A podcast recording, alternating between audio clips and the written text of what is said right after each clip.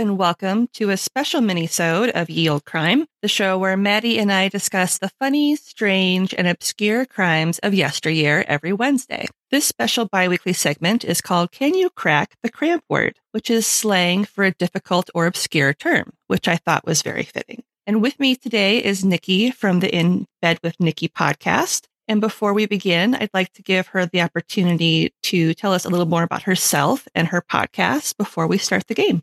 Thanks, Lindsay. Um, as you said, name's Nikki here. I every week I get uh, letters and confessions from everyone around the world discussing their sexual fantasies. It's anything between completely vanilla to very explicit. It's you know, and at the end of each story, um, I always talk about it and think about it outside the box and how you can explore it with your partner. Yeah, it like I like I was telling Nikki before we started recording, it's it's not what I expected in a good way. Like it's I like how everything kind of like flows really well together from the introduction through sharing the confessions through like you said your interpretations of it. It's actually a really smooth listen if that makes sense. Like it's very yeah. easy to listen to and it does get pretty hot. Like some of the some of the stuff does get really hot, but then there's also some stuff that really makes you laugh based off what you share. I know.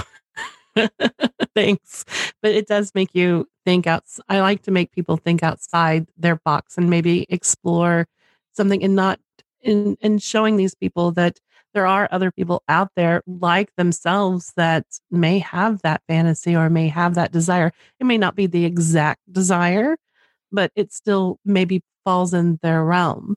Mm-hmm. And we're not alone and we all have sexual desires. And to see somebody else, and I get letters a lot saying, Thank you so much for making me feel normal, human, for wanting to try this, this, or that, or giving. I have, I'm having a lot of couples right in now, which is amazing. I never, I, you know, as I've said in a couple of your recent episodes, that um, Matter of fact, one of them always pops in my head is a woman going to a massage parlor and is um I never thought of a woman, you know, there are typically when you think of it, it's like, oh, a man goes into the man that type of massage parlor. You never mm-hmm. think of I never thought of, even though we could. Mm-hmm. I just I never thought about it. I'm like, oh, well, that's kind of interesting. And I had somebody write back here recently saying, you know, we I took my wife to one and I I waited into the, you know, he waited out and he took my advice and waited out into the spare room. And he made them, he asked them to put them in the room closest to him. So he had to visualize in his mind what was going on. And he said that was oh, hotter than actually oh. being in the room. That's cool. I know, right? Not something I would have thought of. No, I know. I, and then I brought that up during the show is like having your lover. Would you take your lover or your partner into the room with you, regardless, you know, wh- who your partner was, and mm-hmm. have them watch, even oh. if it oh. was just a regular massage. Mm-hmm. You know, the idea of another human touching you, and think if you've ever had a massage, regardless if it's you know medicinal or erotic, it's still very erotic because it's a human touch. Mm-hmm. You know, I that's why when your body relaxes, you get. I, I always fall asleep, honestly. But, I I find myself struggling not to fall asleep when I'm getting a massage. It's uh uh-huh. it's one of the few times where I can actually like fully relax around somebody else, which yeah. is interesting considering they're still a complete stranger. Exactly. And then the, the other one that I read that stuck out was a woman actually, not that we don't call like a call guy, I guess we're going to call him, you know? Yeah. She actually went and did um like a street corner girl and again, it's one of those where we don't hear about women picking up, you know, a woman of the night mm-hmm. or lady of the night, you know, mm-hmm. you just don't hear that. And I thought, not that we can't, mm-hmm. but I thought, you know, I was like, good for her. Yeah. Not that I, not that I would personally would do that. That's a little risque in my department, um, safety wise. Mm-hmm. But yeah, kudos for her for that's why I always look at it as kudos for them for exploring sexually and having a bit of adventure, you know? Mm-hmm. Yeah, for sure. I like how sex positive your show is.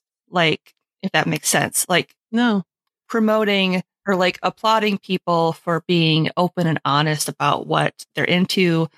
And I appreciate the fact that it's like basically a safe space for these people to share their experiences and everything because nothing's taboo, nothing's off limits with certain exceptions, obviously, that you note right. at the top of your show. But that's something that I really like because it's important for people to not feel stigmatized or shamed of what they're into. And I, I appreciate how your show is such an, like I said, like an open, safe space for people to share what they probably can't share on a regular basis. You know, I I've been a phone sex operator for 17 years, and and and 99.9 percent of my callers are men, and so I I can and I do relate that. Not that I don't relate to us as a lady or as a woman having desires that aren't being met, but I, I do hear more of the men because that's where I did. But even the few ladies that do call me that, that I've had over the years, I, with anybody that calls, and even on my show, I try very hard to give them that bubble and make them feel that that's our bubble, that mm-hmm. it exists there. Not only that, I want you to leave with, even if like um, you're listening and you're not into sucking cock if you're a man or a woman, I want you to leave with an open mind mm-hmm. of trying it something, maybe the scenario, but with what you're into. Mm-hmm. And another thing, I grew up, I don't know about how you, but it's always not that this isn't true, but you always hear the word sex isn't everything. Mm-hmm. And for me, in my relationships over the years, it's, I think of a relationship as, you know, think of each important thing of your relationship, regardless of your marriage or a partner or however you want to categorize it, poly or whatever. There's a chain for everything, like bills, children, yada, mm-hmm. yada, yada sex is part of that chain, mm-hmm. regardless mm-hmm. what we say. And if any part of that chain is broke, chinked, or weak, the rest of it fails. Mm-hmm. So saying sex isn't important. I think I agree in the overall scheme of things, not either one of those chains can be 100%. percent mm-hmm. is equal as one or the other. And I never understand if you can't talk, if you can talk about bills, finances, your children, how they'd be raised or weird, or buying a car, or even deciding what's for dinner, and that could be a war on itself. Mm-hmm. Why can't you say, I need this? I would like to try this. And it doesn't mean that, say, say you and I wanted to play. Mm-hmm. And I'm sorry, I always, when I go here, I always use the person in front of me. So, say you and I wanted to play, but we weren't really sure, or say we were a couple and we weren't sure how we wanted to induce a man or another woman, I always say, watch porn, or if you and I are in open agreement, maybe we go out that night and we sit at a bar and we find someone that turns us on and maybe we talk to each other right there but we never physically act on it until we're ready but mm-hmm. being able just to have that desire and we may never go past that mm-hmm. ever and that's okay and that's okay. But it's just that you and I have found a way to communicate our desires, even if you might find that, say, you don't want another person in our relationship, but the thought that you're seeing me aroused by that may be very arousing to you. So it's okay to not be into what your partner's into, but finding a way that you can give your partner what they're into in a way that works for both of you. So, and that's what I try to bring to the table to my show is is finding you can't have one somebody 100% giving all the time. It just doesn't work. It's exhausting. Mm-hmm. You want your partner to run beside you and be with you, but we also know how to, as a partner, you also need to know when it's time to lead, when it's time to let that person shine too. So it's a balance and it's constant work, but sex is just as important in a relationship in, as all the other chains in your life. Mm-hmm. And as I always quote on my show from time to time, you'll hear me say, I was raised by my dad. And I always joke, I don't know if he was talking about Home Depot and Lowe's or if he was giving me relationship advice. but he always said to me, he goes, if you don't take care of your house and everything in it and be willing to redecorate it and move things around and change things from time to time, somebody else will come along and take what you took advantage of. That's very good advice, actually. That's very solid advice. Yes. And that can go with anything, not just sex. That goes with anything. Mm-hmm. That's very good so, advice. So, again, I don't know if I'm supposed to be shopping at Home Depot or Lowe's or. Get some new wall sconces, well, you know. Who doesn't need a new sconce on the wall? uh, awesome. What is your fantasy? Do you have a secret? We all have sexual fantasies or secrets. That's what my show's all about. My name is Nikki, and I'm the host of In Bed with Nikki. In this show, it's all about sex and the fantasies that people have. Reading from emails directly and anonymously sent to me, together we explore the experiences of everyday people, just like yourself. Often, this is the very first time they've told anybody else about them. You can find In Bed with Nikki on Podchaser, Spotify, Apple iTunes, Full Swap Radio, and anywhere else you find your other favorite podcast. And remember, for every problem, there is a solution, and I call it an orgasm. Until next time, ladies and gentlemen, bye for now. Well, would you like to start the game? I would love to start the game. Perfect. So, your first slang term is farting crackers.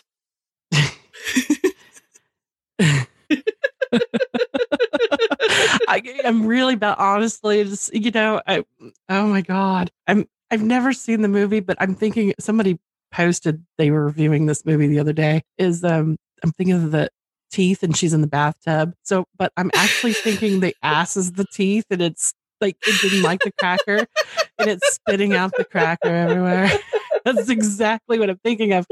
But on a side note, since I do talk to a few Brits out there that I, I totally understand why we fled and put the tea in the, in the, in the and that's why Boston's rivers are are brown. I'm still convinced of this is because the old tea is at the bottom, and that's how potent that shit was. That's why.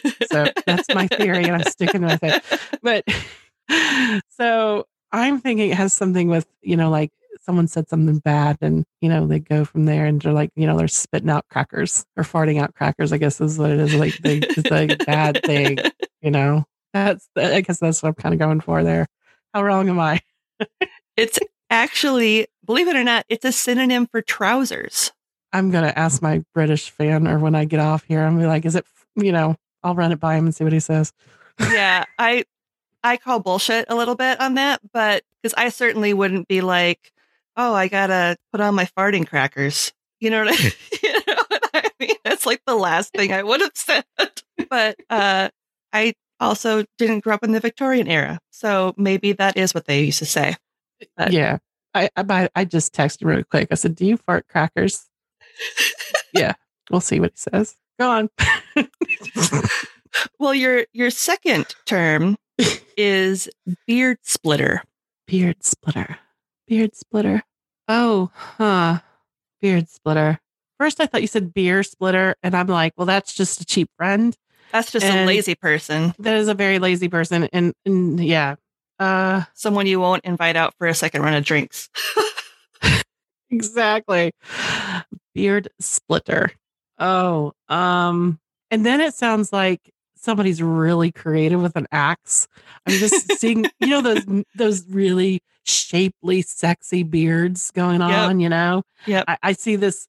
Why do I see this axe commercial where he's like, yeah, and it's perfectly splits. And now it's like like a bad version of the mustache thing where it curls. Yep. It it it splits it like that. I'm sure there's a cartoon out there that did it, you know, when probably. I was growing up, probably. And that's what I'm thinking of. when it splits and it curls. I would say uh beard splitter. Is that where like somebody and here I go again.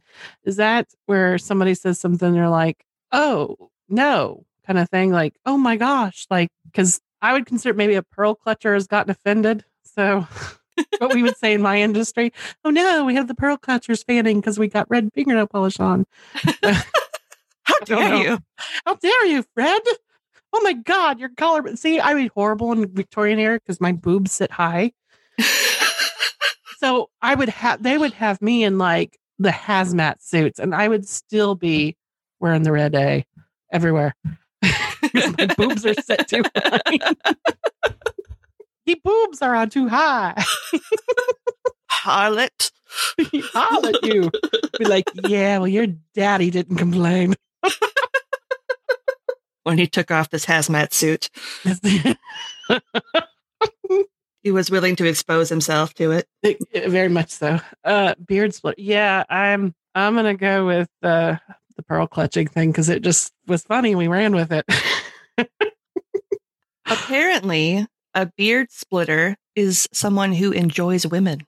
Right. Sort of. Sort of right. worked our way. Kind of. I'm going with it. It's a type of beard that was split, I guess. Well, remember the daddy liked it, so we can be Yes. harlots. there Yeah. you go. There we go. We were right. I'm taking that one. I'm going to give you that one because you got there in the end. We got there. I can talk my way into a lot of things. I think. oh, I just thought that one was very funny. So I had to include that one. we got there. Well, I would like to thank you for joining me today, Nikki, for Can You Crack the Cramp Word? It was an absolute delight having you on the show. This was a blast. I would love to do this again. so before we go, did you want to let our listeners know where they can find you on social media?